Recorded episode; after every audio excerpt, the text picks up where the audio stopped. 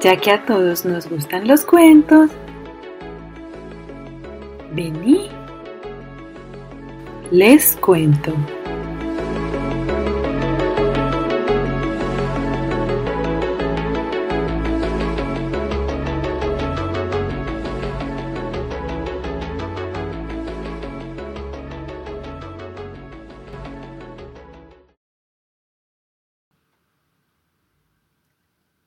La historia del pescador o el cuento del genio desagradecido.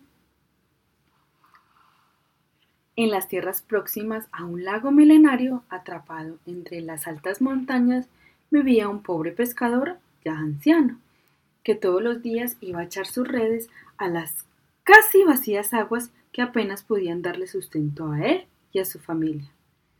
Los peces eran tan escasos que en muchas de sus agotadoras jornadas no conseguía ni siquiera uno para satisfacer el hambre de los suyos. Uno de aquellos días, sin duda tristes, el pescador ya había echado por dos veces las redes a las aguas sin éxito, cuando a la tercera oportunidad. ¡Oh! ¡Vaya! suspiró, cortándose la respiración. Debo de haber atrapado un pez más grande. El lago porque apenas si puedo retirar la red debido a su peso. En efecto, tuvo que emplear todas sus menguadas fuerzas para conseguir que, palmo a palmo, la red emergiera de las aguas arrastrando su contenido hasta la orilla. Solo entonces comprobó con tristeza la cruel burla que el destino le deparaba, pues lo único que contenía la red era un esqueleto de un asno que cargaba unas podridas alforjas. ¿Qué he hecho yo para merecer tal infortunio? se lamentó el anciano. Iba a devolver los restos al lago cuando vio un extraño bulto apenas intuido bajo ellos. Lo tomó y descubrió que era una ánfora de bronce. En cuanto rasgó un poco los sedimentos pegados a ella por tantos años bajo las aguas, el brillo del metal casi lo cegó. Podré venderla a un fundidor, exclamó, y con lo que obtenga compraré trigo para alimentar a mi familia. Le quitó luego todos los sedimentos allí mismo, hasta que descubrió un sello taponando la abertura superior. Pensó que la copa contenía algo quizás aún más valioso y con su cuchillo retiró el sello. De pronto, una columna de humo que pronto oscureció hasta el mismo sol surgió del interior del ánfora para sorpresa y susto del pescador, y lejos de desvanecerse en el aire, lo que hizo fue condensarse hasta que finalmente se concretó en la forma de un genio de una estatura tres veces superior a la suya. El anciano se quedó demudado de la impresión. ¡Ah! Libre al fin. exclamó el genio haciendo retumbar las montañas con su voz. Tantos y tantos años prisioneros de esta ánfora. Ahora podré cumplir la promesa que me hice. Y mirando al pescador le dijo Prepárate para morir. ¿Morir? se aterrorizó aún más el pobre hombre. ¿Por qué? ¿Acaso no te he liberado de tu cárcel como acabas de decir? Yo soy un genio maligno, apuntó al pescador con un dedo inflexible.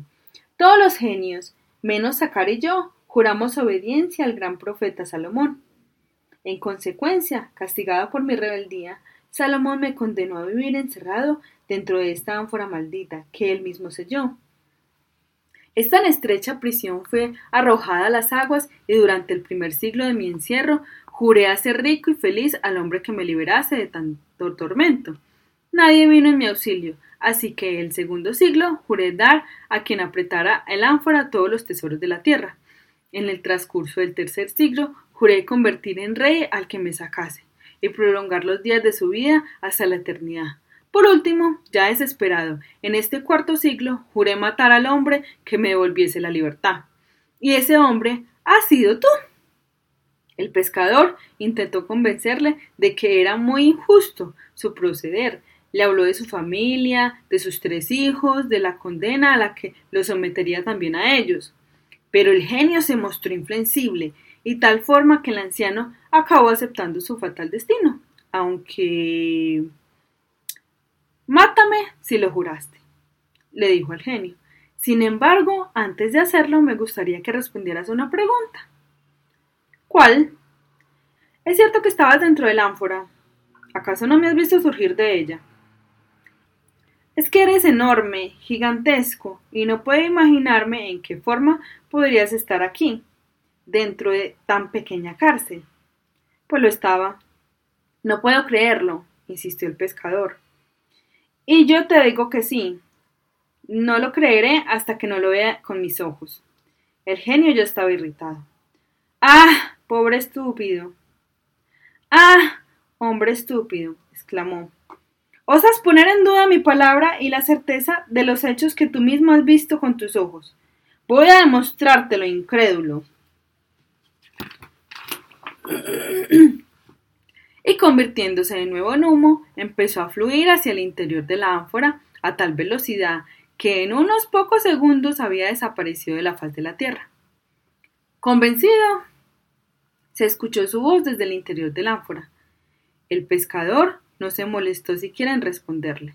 Con la mayor de las celebridades, tomó el sello que lo tenía a su lado y lo insertó en la abertura del ánfora, cuidándose de asegurarlo para que nada pudiera liberarlo desde el interior. ¿Qué haces? Sácame de aquí. No pienso hacerlo, le dijo el asustado anciano respirando de nuevo. Eso es lo que merecen los ingratos como tú. Y menos mal que además de genio, eres tonto. El pescador llevó entonces el ánfora hasta la parte más profunda del lago con su barca y allí la arrojó al agua. No contento con ello, advirtió a todos los pescadores de los alrededores de lo que le había acontecido, rogándoles que, si un día encontraban el ánfora, no se les ocurriera abrirla y volvieran a echarla al lago. Fin del cuento. Narración realizada por Lady Joanna Vélez.